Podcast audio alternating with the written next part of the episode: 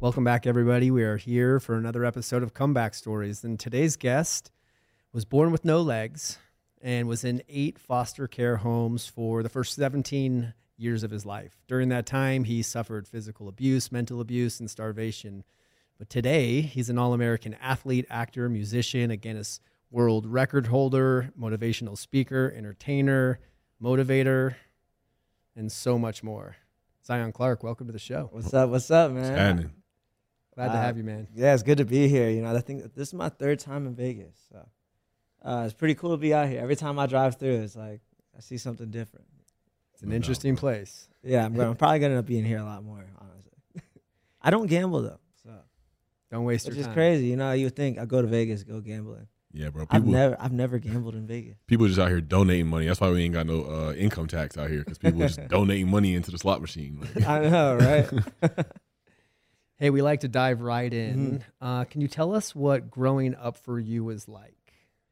Uh, growing up was it was rough. You know, I'm not gonna get. I don't like getting like digging into like real uh, crappy details, but uh, all in all, in the, in the foster care system, you know, there's a lot of abuse and there's a lot of mistreatment uh, to a lot of these kids that get abused, and I, I was one of them. You know, I started right off right off rip, uh, being uh, born. Second, I was born, coming out of the hospital, I went to my first home, and after that, just traveled all over the state of Ohio, all over uh, parts of New York, all the way back to Ohio to Pennsylvania. You know, and it was uh, each family was different. You know, and it, uh, the, when it came to uh, the hardships, you know, I was different. You know, and being different isn't something that's that you should look uh, look down upon. But in my case, it was always looked down upon because I was the only person like myself uh, in my city. Uh, at that, you know, there's uh, only one out of every uh, 300,000 kids are born with uh, my condition each year, so that's not a lot of kids.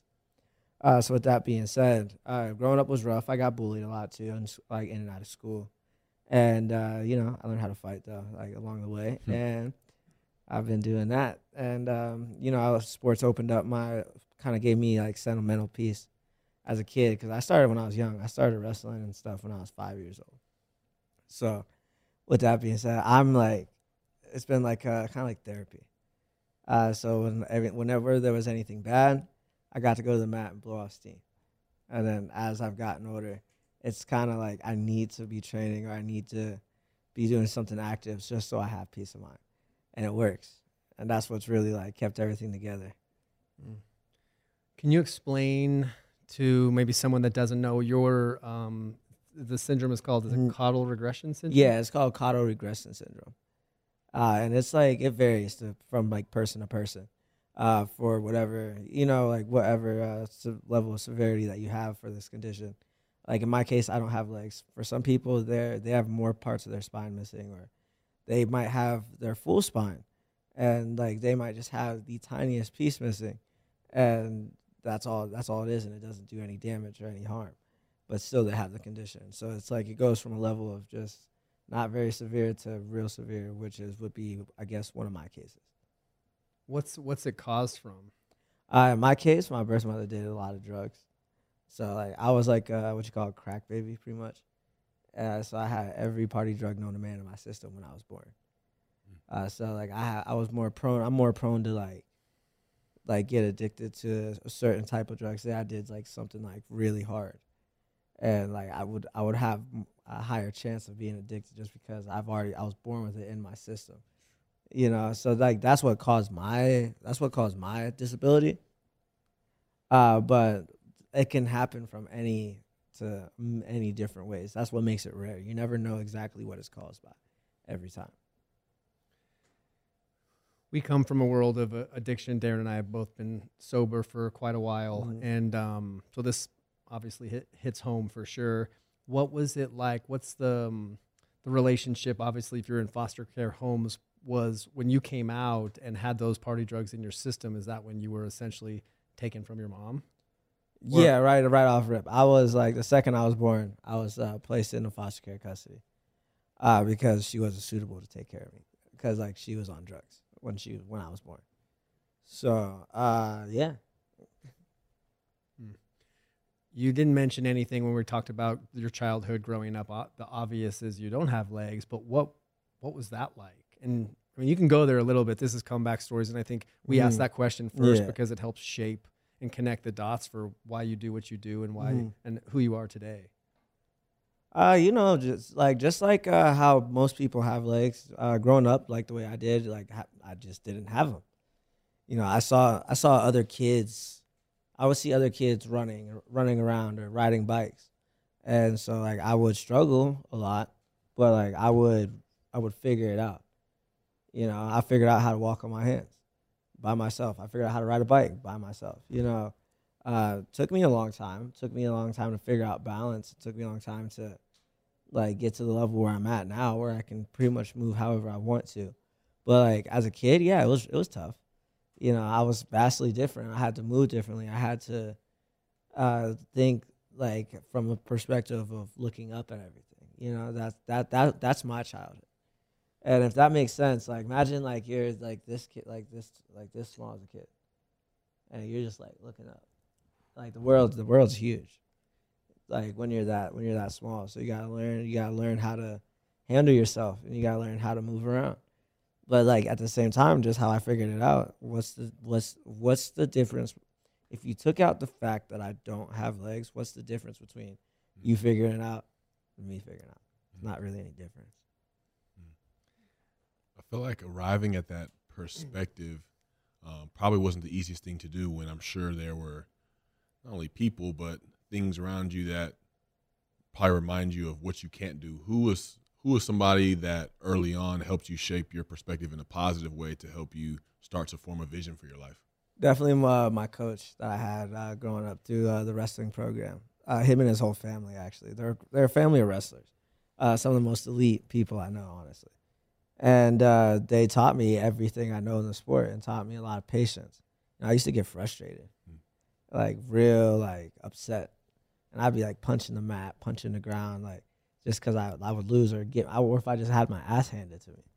You know, that's how I used to like I didn't I used to just not have any control. And the biggest thing for me is having like sense of stability, balance, and like mental mental fortitude.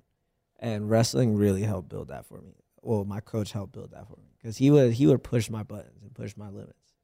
And once I would be in that like that state where I'm just like just like you know off the rails, that he would like he would help me rein it in and control it. And if that's like same, like I can feel those, I can feel those ways and like feel certain impulses, but like there's a difference between feeling them and acting on them. Mm. And he taught me like wrestling really taught me that difference, and he was a real big role model for me in that. Cause I used to just like I, I grew up in the hood a little bit, uh, coming up, and um, I used to I, I got this nasty thing about me when I was young. I would like if you made me mad, I'd punch you straight in the mouth without even saying a word. If I didn't like how you were talking to me, I didn't want like you weren't getting out my face. I would just either headbutt you, or I'd punch you straight in your mouth. And I just used to be like a wild cannon. And I'm like, and the reason that I fight now is because like having moments like those, like learning from like being all the way back there, and now it's looking at myself as a professional fighter and all uh, as a professional athlete in general. It's like, wow, don't even recognize that person. And I, I really credit that fortitude to that man because I didn't have a father growing up, and he I kind of looked at him as that father figure. It it sounds like I'll circle back to a question I want to ask you, but Mhm. but a lot of the aggression comes from pain, right? And punching someone in the mouth without even like thinking about it is is it's like a reaction, right? And the wrest- Yeah. the wrestling sounds so therapeutic because it's controlled aggression Mm-hmm. where you have to actually kind of manage it, but you're also able to use it as an outlet and move some of that energy and move through some of the shit that the repressed pain and all of the stuff that I'm can imagine that you went through in your younger years. But can you remember like what was like a real early memory of pain that you had? Shoot, like what kind of pain?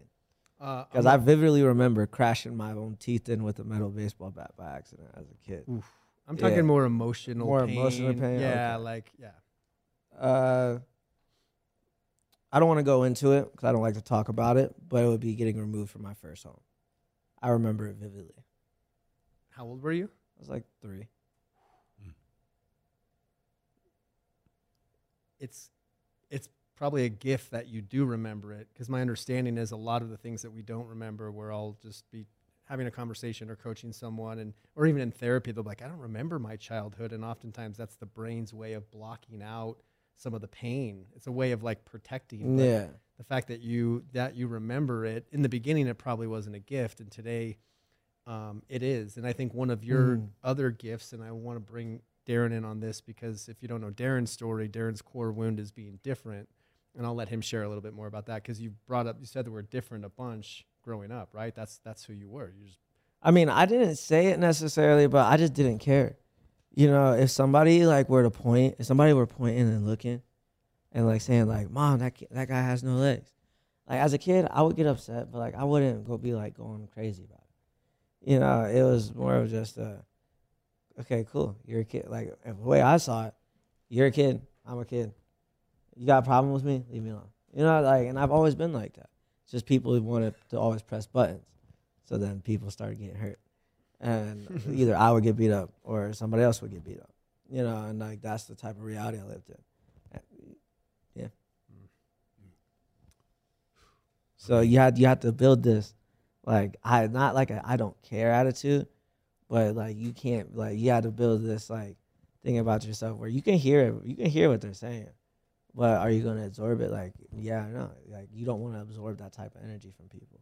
Right. So it's a almost like a balance of what you should and shouldn't give a fuck about. Yeah. Like it's it's you never like I don't give a fuck about anything. Then it's like you just out here kind of living reckless and like yeah. you don't really like, have any kind of It's like the balance between like giving like giving a damn about this topic, but like at the same time, like not having a carefree attitude going into it. So you know going in, don't come in with huge ex- expectations. Have big goals, but don't come in expecting to like be like top top dog right off rip because it don't work like that.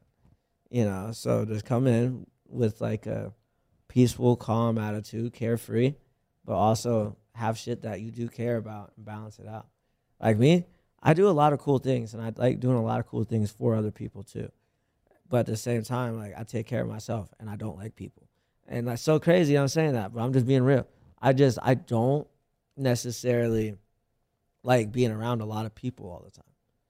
You know, and but at the same time, I inspire a lot of people and I love putting my messages out there.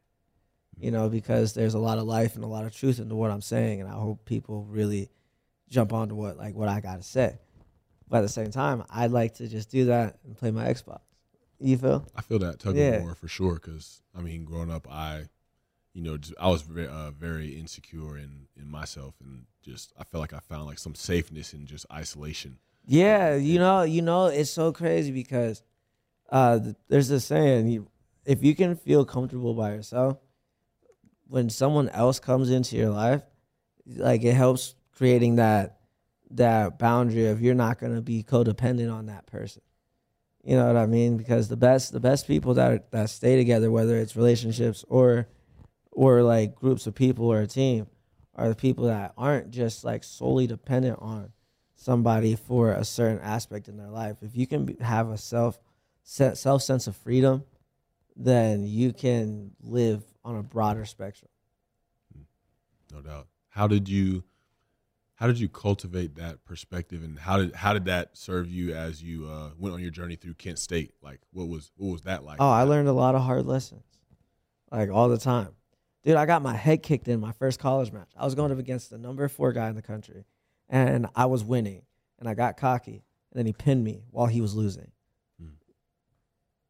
Yeah, I, that was that was like a real first match of the season at home in front of a, like a sold out crowd. Get just smacked, and uh, that was one of those moments where I'm like, okay, uh, this something needs something needs to happen because I was starting to get like this these feelings of back when I was in high school when I was getting my head kicked in, and I was like, I don't I don't need that. Like I knew I had the ability, but like you had to learn, especially at Kent State.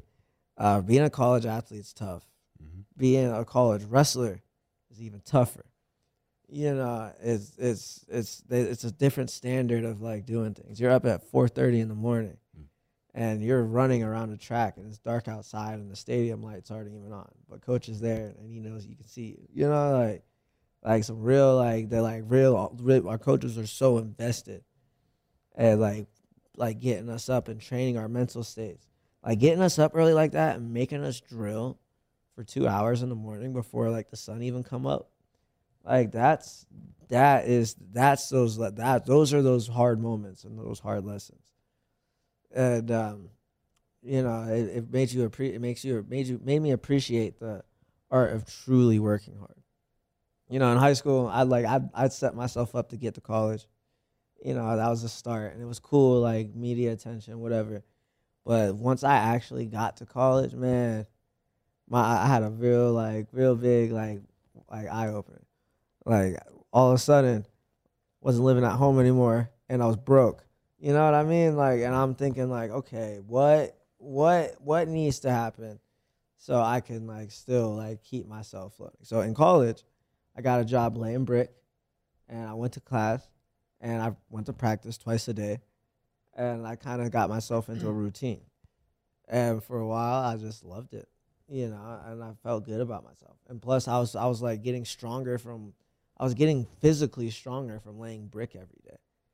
And on top of that, I'm lifting in the weight room and I'm wrestling my teammates and doing extra stuff outside of class too. So like it was it was just a different type of a di- we had a you hit a different level of just competition. Like when you hit that different level of being an athlete, this is what like you can tell who's gonna become a pro and who's like gonna fade. Because in like that college level is like that that final like that kind of final phase of like, all right, where are you gonna go from here? What do you want to do with your life from here? And so I really like I didn't I didn't know this was gonna take me to being a pro fighter. I couldn't have guessed that five, six years ago while I was in college. Couldn't have, no way. But I'm here now because sometimes you need lessons like that. And those lessons can take years at a time. Mm. Sometimes you need lessons like that to propel yourself forward. So when it comes to when it comes to rumble with the big dogs, uh, you're ready. You know. Yeah, and I believe there there's time needed to really truly develop uh, the the foundation of character that's needed to to be successful. Like a lot of people may want their hand raised high on that mat, but they don't want the discomfort that comes with all the training that you had to do. Yeah. laying the brick and the mental toughness that's developed in that. Like you need those times, and you need to allow yourself to. It's like a seed being planted. The roots have to grow underground, where a lot of people won't be able to see it before it comes above ground. Mm-hmm. And, but a lot of people don't want that. Yeah, because people are scared. A lot of people are scared of the unknown. Ooh. And wrestling is one of those things that you walk into a match, you could have trained something a hundred times and it gets shut down first try. You know, like that's how wrestling can work. And that that level of uncertainty is the reason why wrestling isn't for everybody. Because wrestling is all about com like fighting, physically fighting the unknown. You're you're you're you don't not necessarily guessing, but more so reacting at very high paces.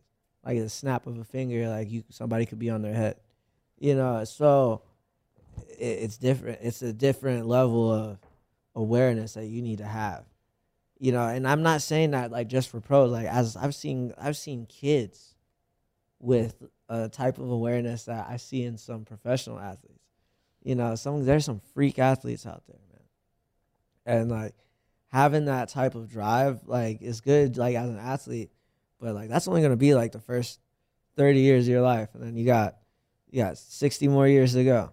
Right. You know, so with that being said, but this these things teach these teach lessons. You know, as a wrestler, man, I learned a lot from life. Um, I learned how to shotgun a beer through wrestling. by the way, this this we're talking college, but Right. you know, uh, like I've I've been like wrestling has put me in so many different like positions that I've learned a lot of stuff about life as well as the art of the, the art that I practice.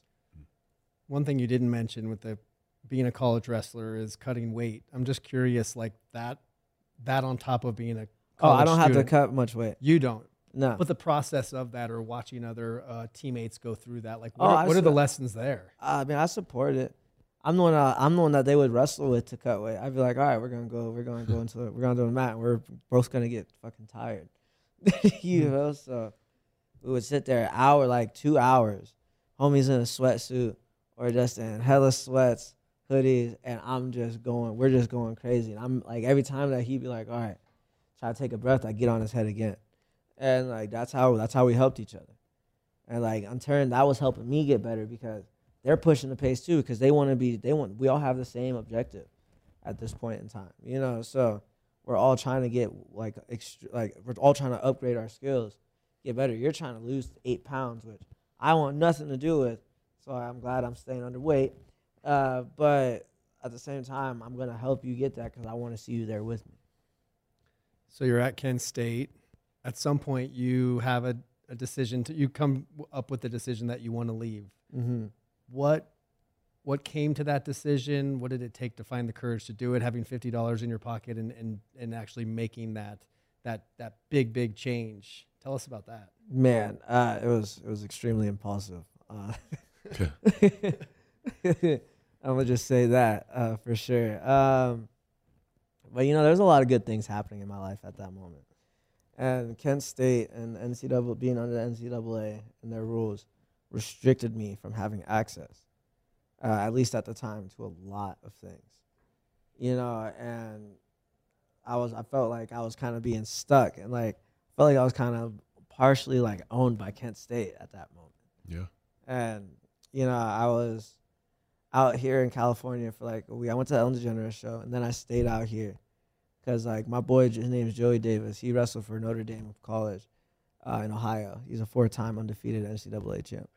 Dude's nasty. Uh, but uh, he, I was out here like training with him like every day for like two months, like out of the summer, and it was getting close to next year, and I was just was like, you know, like that's when I made up the mind. I was like, I want a pro fight. I want to be a, I want to be a professional fighter because he's now my boy is currently an undefeated welterweight in Bellator. Uh, so like, you know, I was inspired by him and my whole team. You know, that was that's what kind of really did it for me.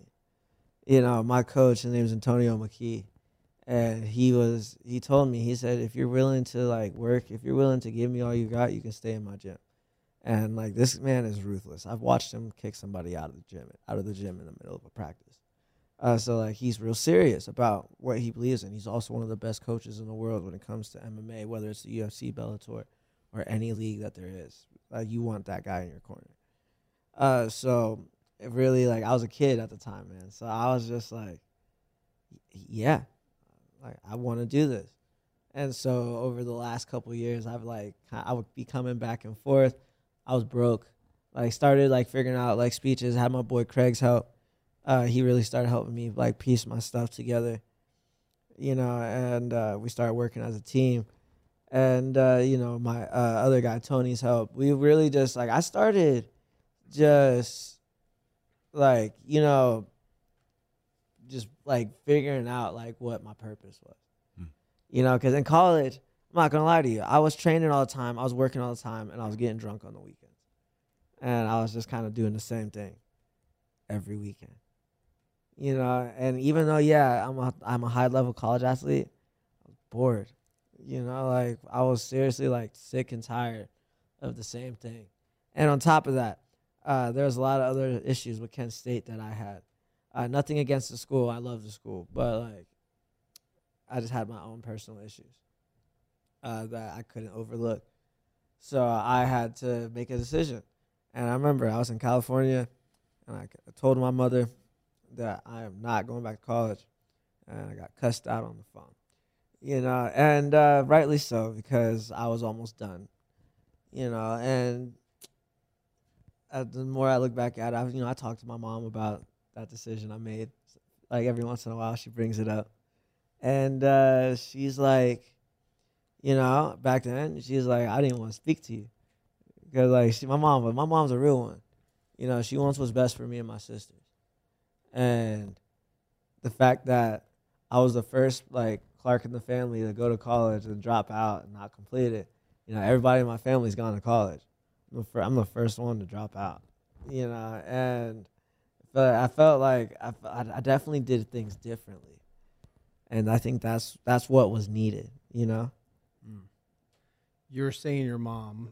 Obviously, it's not your birth mom. Is this your eighth foster care. No, no, this is just that's my mom. Like I we sh- we have the same last name. Like that's my mother, Kimberly Clark Hawkins. But this is your one of the. She adopted me. Like Okay. I like I'm part of like that's my family. That's Beautiful. my mother. Those are my sisters. Yeah. Gotcha. But uh, yeah, you should have seen. You should have seen. You should have seen her face on Facetime that day when I I, I Facetimed her, and I told her I was like, "Mom, I'm dropping out of college." Hmm. like, so imagine you're in like height of your college career, and like you just do that, and then you didn't tell your family yet you made a decision. Then you tell them. Oh man, I was like, I thought I was about to get disowned from my family, honestly. But I was just like, yeah, you know, like, but at the end of the day, I was like, you know, you know what? Like, like F it. You know, like, why, like, go see what happens. Worst case scenario, I reapply back for the next, sem- like, next term, next semester. You know, that, like, that's how I was thinking. Right. Th- that was like five years ago. Look where I'm at. You know, Mm. it's, it's not impossible. I heard a um, a pastor I like listening to recently. He said, um, "Fear fear has burglarized more destinies than taking a risk ever has." Exactly. And you know, most people fear showing up, but like, you know, sometimes all you gotta do is just show up. Right? you Step, know. step out in faith. Step out Yeah. on yourself. Yeah, for real. No, I was tweak. I was tweaking for a second. I was like sleeping on the homie's couch. I was sleeping on like I was like just house hopping, trying to stay out in California as long as I could, to set at least something up so I could keep coming back. And I did with the help of a lot of good people, around- a lot of good people that I got the pleasure of knowing. I've had the pleasure of knowing. When did you start seeing momentum? Was there like a shift? Was it a slow build? I would say about like a lot of momentum in the last like two years.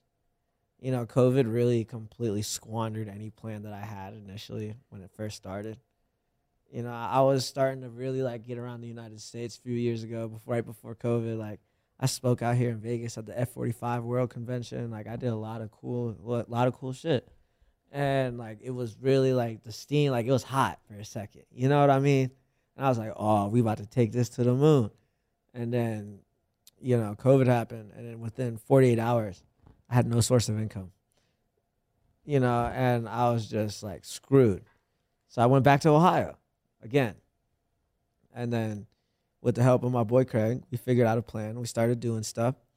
And then over the time over the span of COVID, we've like we set up a lot of things that now with the world being pretty much open back up, we got a lot of stuff cooking on the stove.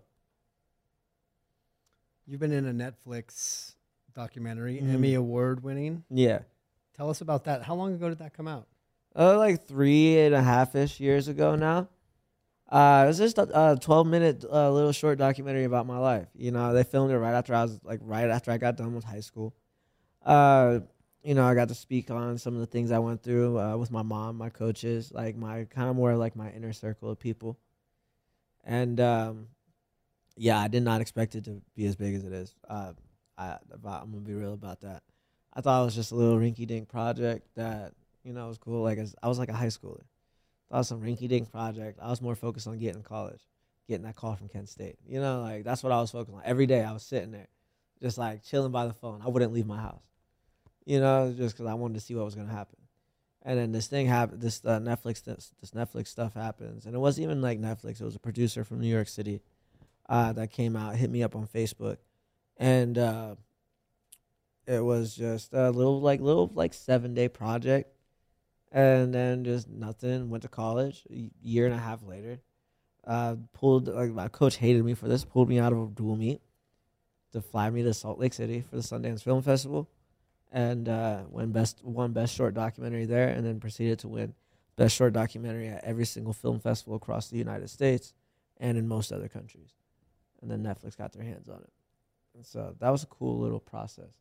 And the whole time I'm in college, so I really didn't know what was going on. I was just kind of they tell me something, I'd be like, yeah, cool, you know. So, like, just cool stuff, man. And you know, I didn't have, I didn't realize the effect it have on people, but Right. now that I'm older, I'm definitely like, man, like the like the things that people have said coming up to me, like not to make myself feel better, but it feels good knowing that, like you know, my actions, not even without even saying any words, just my actions on what I'm doing, is like having an effect on people. It's crazy to think about to me sometimes.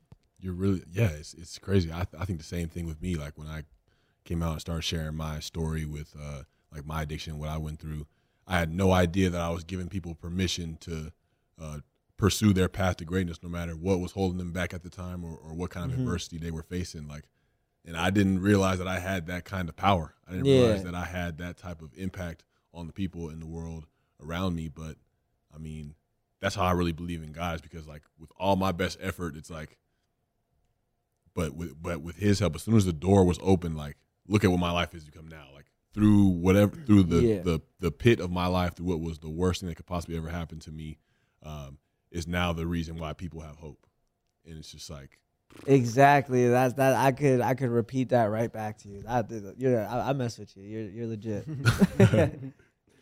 Well, I think it's like Darren and I I's coming from the world of addiction. It was self-inflicted. I mean, we Mhm. can one we could blame blame it on whatever, but it's really like I know we've talked about this. Our lives really started to shift when we took ownership Yeah. of it and just own it. Took personal responsibility to just like own our past.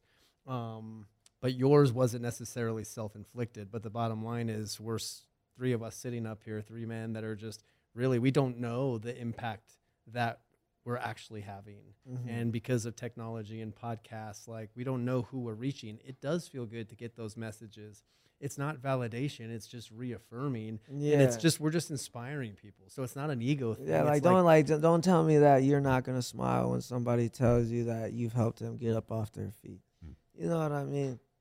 Like naturally. Yeah. If you're not if you don't feel good that you did something positive, why are you doing it? You know, it's not. It's obviously not positive if you don't feel good about it. You know, but like it's at some level, even if it's something that makes you wildly uncomfortable to share, at some level, you're doing it for a reason, and you're doing it not to make yourself feel good, but to raise somebody else's morale and raise their spirits so they can get motivated and get up off their get up off their feet and do some do some amazing shit. so then you decide you want to be a pro fighter Yeah. you just recently was it fairly recently had your first Yeah, that was like December 17th. Mm. Won uh, by unanimous decision. 30 to tw- 30 27 decision. is that something that you're you're continuing to do or was oh that yeah. yeah Oh yeah. I was just on the phone with my coach the other day. Uh yesterday actually. Looking at other options. And oh boy that I beat wants to fight me again. So maybe I'll like knock his ass out this time if he wants to do like a trilogy or something. his ego might be hurting just a little So, bit. oh, it definitely is. It's gonna hurt even worse if we do this again. what are some of the practices like to keep your mindset strong what we talk about rituals and practices morning routines like what is your i, I feel like you got a pretty disciplined dialed in system what does that look like I mean, I don't necessarily meditate. You know, fighting and stuff is my meditation. Mm. I can put all my energy into all this negative energy into learning how to sharpen my skills, and like I feel good about myself, and I feel like I make clear, more clear head deci- clear headed decisions to move forward. You know, but like on the other hand, like I don't know, I like microdosing shrooms too mm-hmm. like the microdoses help me like clear my head. same It's like so it's like I'm meditating but like actively moving but like with a calmness. With no like hallucinations. no doubt. I mean, your your life can be a meditation as long as Yeah. you're, present uh, to the moment and fully immersed in whatever it is you're doing, wrestling, Yeah. walking, hiking, like no matter what Like, it is. Like, it's like more conscious. Like I like taking I like doing the microdosing when I'm really trying to like think on certain aspects. You know, cuz like the, so the microdoses with uh, health like the health practices it helps with like PTSD, it helps with um anxiety, it helps you like really on the most like most healthiest natural sense stay like calm Mm. you know and i'd like to see it more in more places uh, because with my I've, with my um, with me using it i've seen a lot of change in how i think uh, just kind of like you know it's like there's different forms like some like higher form of meditation you can get from like different practices you know like for instance i definitely would uh, i'm definitely uh, wanting to do a um, ayahuasca and really like search my like mind's eye to figure out what I like I truly want to do. You know, Mm. like I would I would love to have some clearness like that. glad you're talking about this because we've we both talked about it and have Mhm. even with, in our sobriety we call oh, I call it a sobriety 2.0 um, nine years sober did my first mushroom journey a big hero's journey. But before I Mhm. did it my my teacher and, and friend now Christy shout out Christy she's been such a um, tremendous impact on my life had me microdose before I did the big journey. And so this is the first thing I put in my system after nine years the microdose. And I was like oh my god this is what every antidepressant should be. Yeah, but, the, little- but these antidepressants make you feel like crap, and I don't know why people sell them exactly when there's natural things that come out the ground that could be perfectly suitable. that was that moment I had. I was just like a little bit happier, a little bit more clarity of walking Yeah. on the beach, and I'm like, oh my god! And this is a it's a plant, Exactly. you know, a very very intelligent plant. Yeah. But yeah, no, that's how that's how I get my mind straight. I either fight or I do that, and it's like it keeps me like it, I feel like real solid. Like you, like you see me do more of my like the more like when you see me do something really dope, it's because I was probably really focused and real like felt really clear. When I'm not clear, you don't see me do a lot of stuff, you know. And then that's when I need to that's when I need to find like figure out for myself like I need to okay I need to tune back in. I need to make sure I need to I need to keep on what I was doing because you know you don't want to let anything die out. So like you gotta sometimes anchor yourself back, keep yourself in place. Big facts.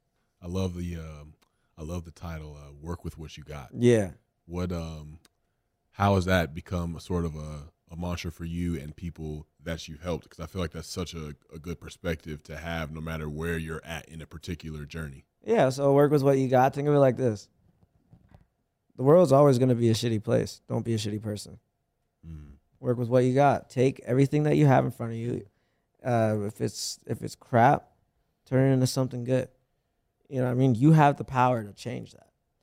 You know what I mean? So you you work with the things around you, and you don't live by the way of the world. You live by the way of yourself. When you say that, I hear acceptance, right? Yeah. We talk about it in recovery. Acceptance is the answer to all of our Hmm. problems. It's accepting. It doesn't mean you have to like it. yeah. or think it's fair, but you do have to accept it because it's Mhm. happened, right? And that acceptance, there's a there's a whole lot of freedom there, and just being able to, um, yeah. And then as as we gain more tools Mhm. and stay in this work, the work and the impact it, it raises even more because you have more tools. To much that's given comes great responsibility. So to work with what you got, like tools that we had ten years ago, was like nothing compared to what we have now. Oh yeah. So it, it's a constant accountability action of like leveling up your game. We have more, we have more access. The people that we get to have conversations with make us better people and create more awareness. So Mhm. it's just like continuous, continuously leveling up. Absolutely, that's all. That's what it is. You know, my book, you know, it sh- it shows the journey of me leveling up from the crappiest situations, as I've progressively got older, as I've leveled up all these different um, things in my life. It's made it so you can see it. You know, and that, that's exactly what like the book tells the story. If you close your eyes and have someone read the book to you, you can like almost you can. I wanted to it's going to be in a way that you can visualize what is happening in those moments so you can see the amount of growth the amount of suffering the amount of adversity you know what i mean and i'm just working with the tools that are laid out in front of me and just navigating navigating life and navigating people navigating different situations and trying to just survive hence work with what you got Hey, my boy, it looks to me like you're doing a lot more than just surviving. Yeah, I'm thriving. I feel like I'm thriving now for sure. That's all we all want to do is thrive. Straight up.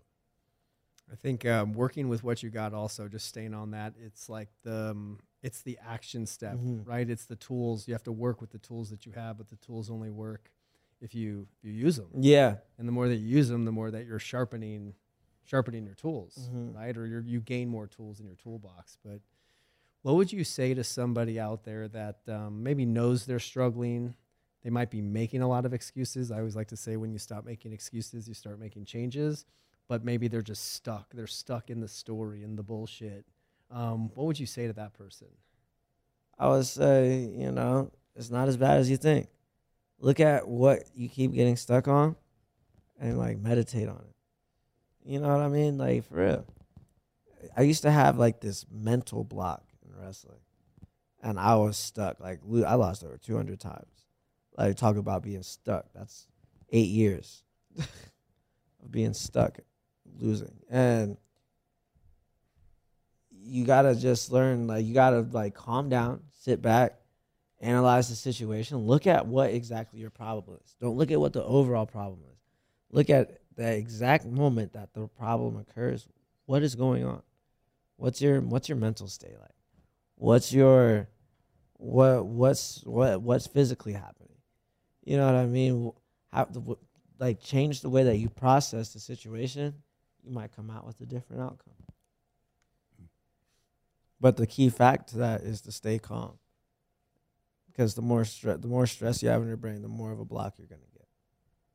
Yes, it's such about embracing the difficulty, which is you know in our human nature, it's not something that we want to do. We don't. Yeah. We don't want to sit with what's that fear. We don't want to sit with that insecurity. We don't want to sit with that uh, mistake that we Mhm. continue to keep making because we feel like if we sit with it long enough, it it means that we fa- It means that we're a failure, as opposed to failure being an event, not necess- not a person. You know Yeah, and? I, I don't I need people to understand that more because I don't get it. Like failing is it happens. Like I fail. I, I fail at shit even now. It's like I'm not I'm not perfect. You know, so it's not failure when someone's like I'm a failure. I was like, no, you just failed. You might have failed the task, but you yourself, you're not a failure. If you were a real failure, that means that you can never complete that task, even if you try. But just because you failed doesn't mean that you can't try again and again and again and again. It's all about growth, right? I mean, that's what. Uh, I don't even really like using that word failure because I don't even Yeah. think it is. A, it's not even a thing unless we identify it, right? Because if we're learning and growing from the failure, then it's not failure; it's growth. Yeah. It's learning, and that's what we're here to do: learn and grow every day. That's that whole idea of a growth mindset. But it's when we judge ourselves or identify ourselves or attach to an outcome because we failed at something we're a failure that's just a that's just a bs story Exactly, and that's what people need to get on that. People definitely need to start thinking that, and, it's, and a lot of people also need to start thinking about when they like say they have a job or say that like you're stuck and you're gonna have to go do the same thing every day. Don't be like I have to go to work. I get to go to work. I get to go train. I hate training, but I get to go train. You know what I mean? Like just verbally saying that could potentially alter your alter your mindset to how you think about it. Like like in the most literal sense, speaking it into existence. Donnie, what's the what's the stats on uh, when you speak something out loud? Oh yeah so when you say something out loud it's 10 times more powerful than if you just think it and if you say something negative out loud it's another 7 times more powerful so saying negative things out loud are 17 times more powerful than But what just- if I was thinking so so I was on TMZ and they asked me, "How do you feel about Eugene Murray?" So this is like negative but positive for me. So I'm gonna rip his throat out, and then I won.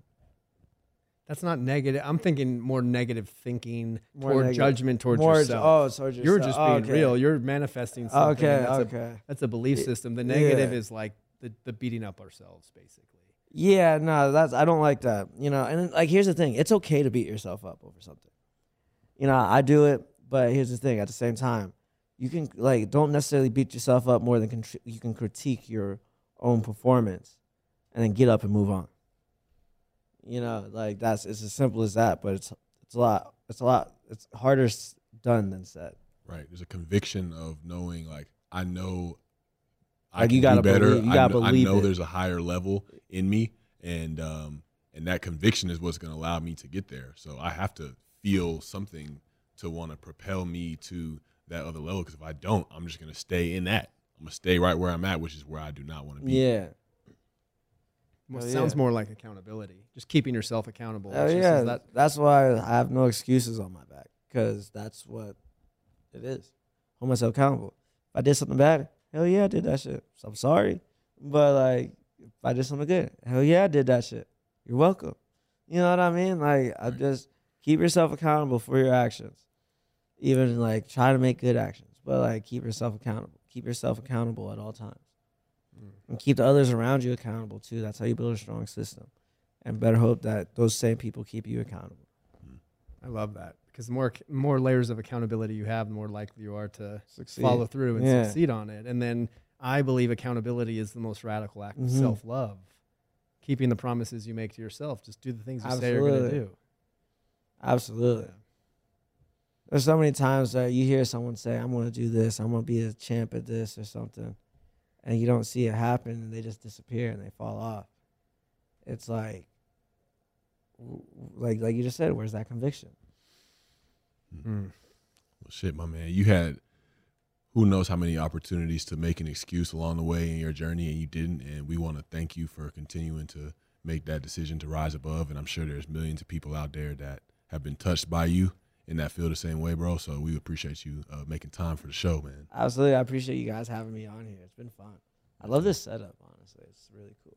Yeah, man. Thank you. Thank you so much for showing up, um, shining your light, um, and really being an inspiration for others. I know I'm inspired and Straight up. um, Absolutely. ready to go crush it. So thanks again, brother. Absolutely, man. You're awesome. All right, we're out. What's up, Comeback Stories family? It's Donnie dropping in here. So, did you know that Darren and I's relationship started by me being his personal development, mindfulness, and mindset coach? I want to let you know about both my one on one coaching program, The Shift, and my group mastermind, Elevate Your Purpose. These coaching programs are specifically designed for people who are ready to take the next step in their purpose and level up their career, personal finances, and have more connected, deep, and meaningful relationships. My gift and part of my purpose is to help others take that next step in leveling up their lives so that they can have a greater impact on the lives of others, create success that's sustainable yet evolves and grows, and help build a legacy that will outlive your life. If this is calling you, just go to DonnieStarkins.com and apply for either one of my programs.